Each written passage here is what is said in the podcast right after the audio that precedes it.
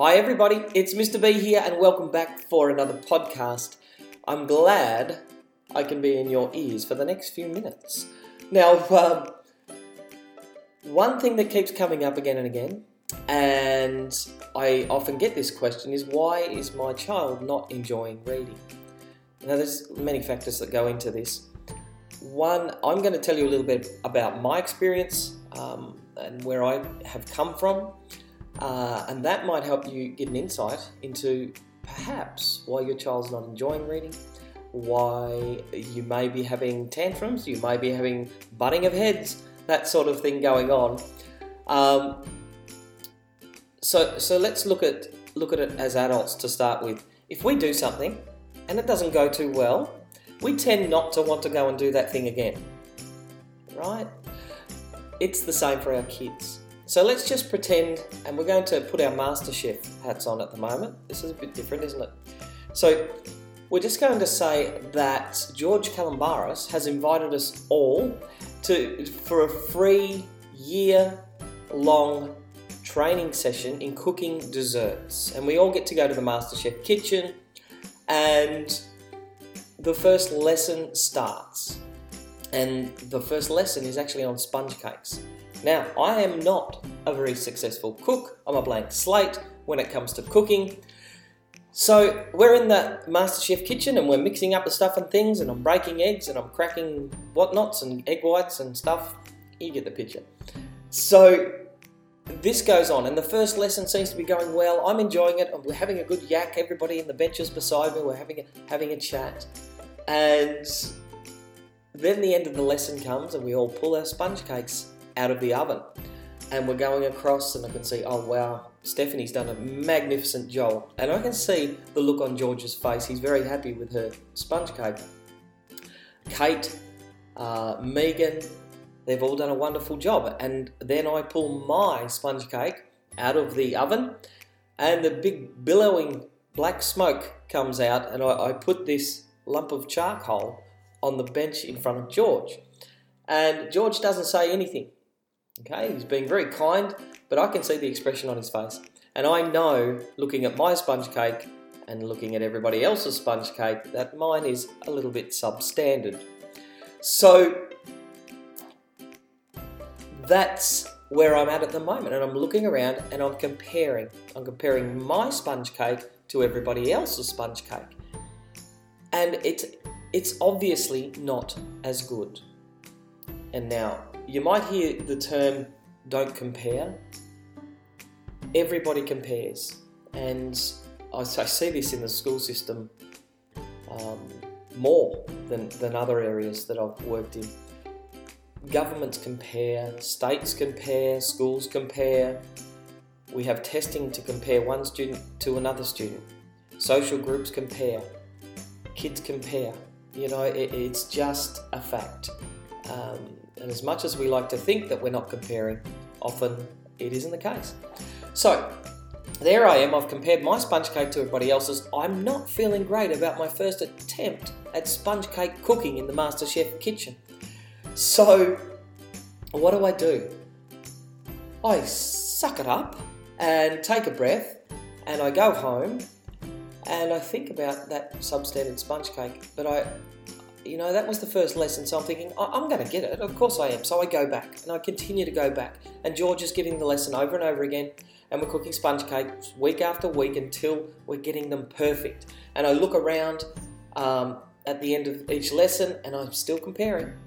And I can see that, that Kate and Stephanie and other members of the MasterChef kitchen are, are moving on and they're starting to produce fondant and they're making the pretty little flowers with icing and they're doing those sorts of things. So, uh, my sponge cake has improved, I must say. There's no more smoke coming out of the oven, which is a good sign. It's still black and it's still hard and it's still not as good as everybody else's. I'm nowhere near putting fondant onto it yet. Okay, so this goes on for a few weeks. So what George says is, Jeremy, I think it's time we get you a tutor. Oh, let's do that because I'm really not feeling great, George, about the way I'm cooking sponge cakes. And he's telling me, yes, need need some improvement. Maybe you could work a little harder. Uh, maybe you could apply yourself more. These are things I heard in my reports early on. Uh, so, so yes, we do. And Gary's got some time. So Gary is going to come and help me at my home and tutor me in sponge cake cooking, which I'm feeling relieved about because I do need something else.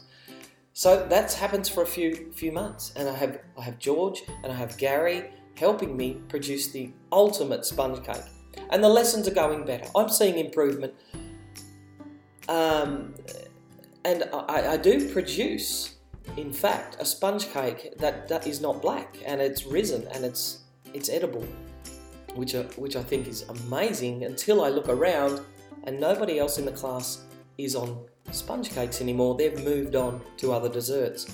And I can see that Stephanie has cooked an amazing croquembouche. I'm nowhere near a croquembouche. Um, I can see that Kate is doing one of those egg creations that, that we see on, on the MasterChef show. I am even though I made improvements, I'm still not feeling good. And people are being very positive and they're telling me, oh, Jeremy, you've really come a long way. You've done so well.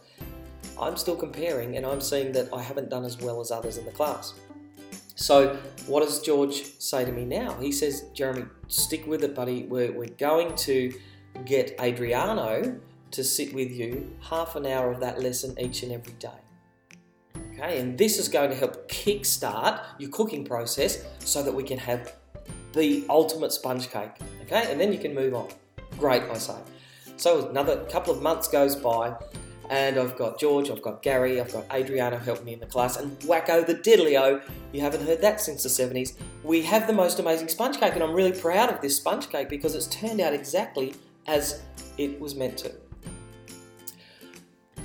That's well and good, and then I see George walking down looking at everybody's cakes at the end of the lesson. And yes, we've got bushes and we've got these most amazing independent desserts that no one would have thought of that people are making.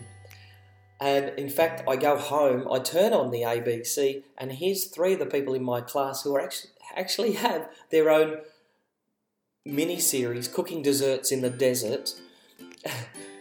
um, uh, uh, and I think, wow, look how far they've come.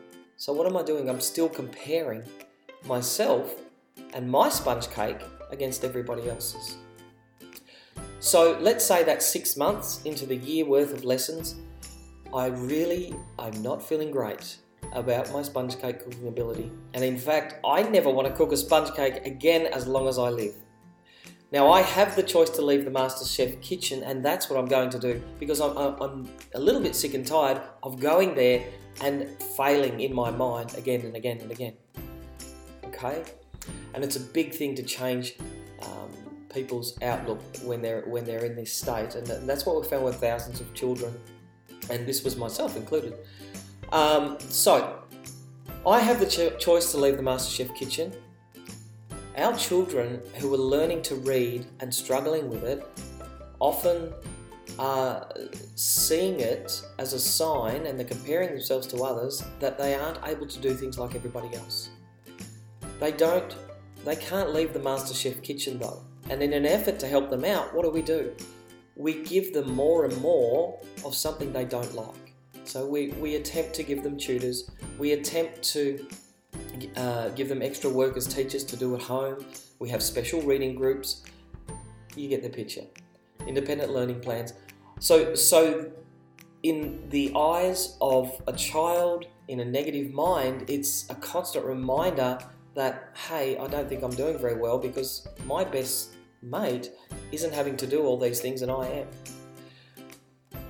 So, as a struggling learner, a struggling reader, for me and for many kids that I do help out now, we tend to either withdraw or we become the class clown. And I did both at school. At primary school, I was uh, I was the one who would hide and try to avoid reading.